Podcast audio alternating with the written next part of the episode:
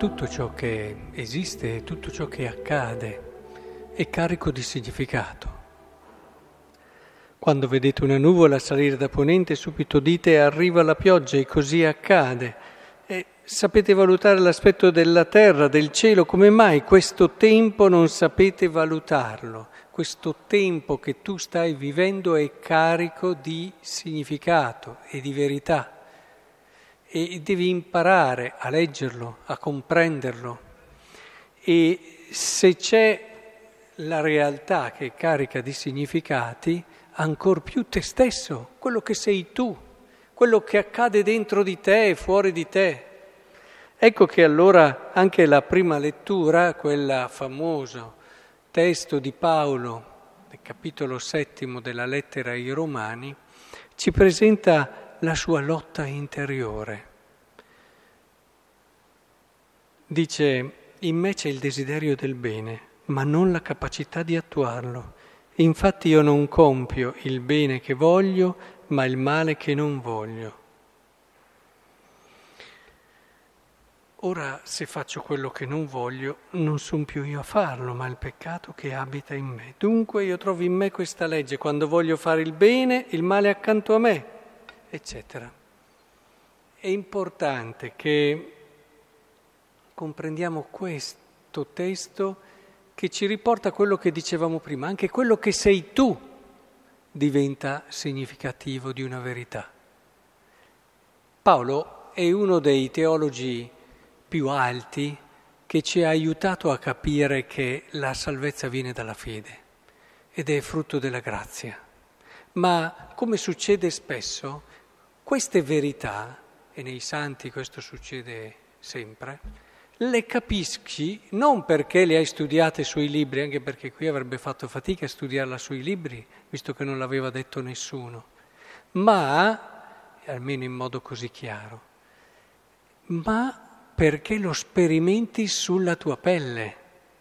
E allora interpreti le parole di Gesù nel modo giusto, capisci la storia di Gesù nel modo giusto, capisci l'intenzione di Dio nel suo significato più profondo. Qui Paolo l'ha vissuto sulla pelle, che da solo non si salvava, che da solo non ce la poteva fare e che senza la grazia del Signore, la salvezza che abbiamo avuto in Gesù Cristo, non c'era possibilità di vivere secondo la legge. Ci può essere l'intenzione, ma l'intenzione è poco. Ci può essere la volontà, ma è troppo poco. Di buona intenzione è tappezzato l'inferno, ci dicono i santi. E non serve e non è sufficiente, occorre la grazia.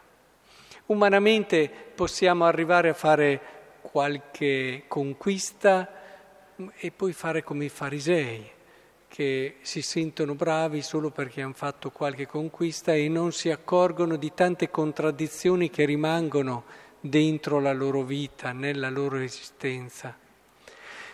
Importantissimo fare questo passaggio, riconoscere la tua assoluta impossibilità a salvarti da solo.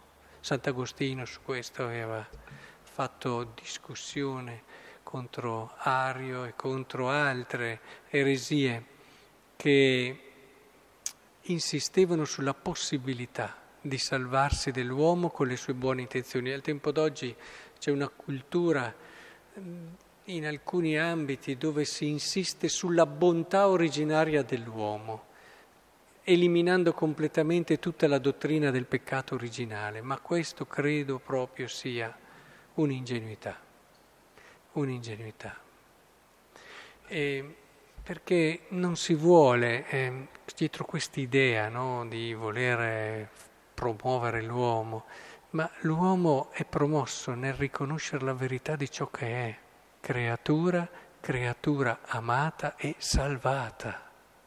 In questo sta una grandezza che non è orgogliosa, una grandezza che non si pone al di sopra degli altri, una grandezza che stima gli altri superiori a se stessi, una grandezza che è semplice, una grandezza che si fa dono, una grandezza che anche nel momento in cui fa il sacrificio più grande, oggi ricordiamo nella nostra diocesi i santi Crisanto ed Aria, però si ritiene sempre piccola e bisognosa della salvezza di Dio. È questa grandezza, la grandezza che Dio ama, la grandezza che contempla nei suoi figli.